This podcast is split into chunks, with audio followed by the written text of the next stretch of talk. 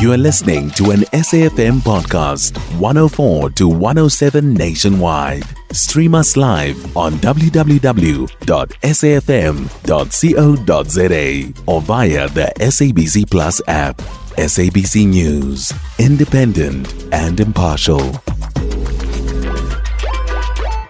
The court is filled to capacity with committee members in support of the five accused. The accused, aged between 30 to 38, are facing 5 counts of murder, attempted murder, kidnapping, assault with intent to do grievous bodily harm, malicious damage to property, robbery with aggravating circumstances, and one of the accused is facing a further charge of contravention of the Immigration Act.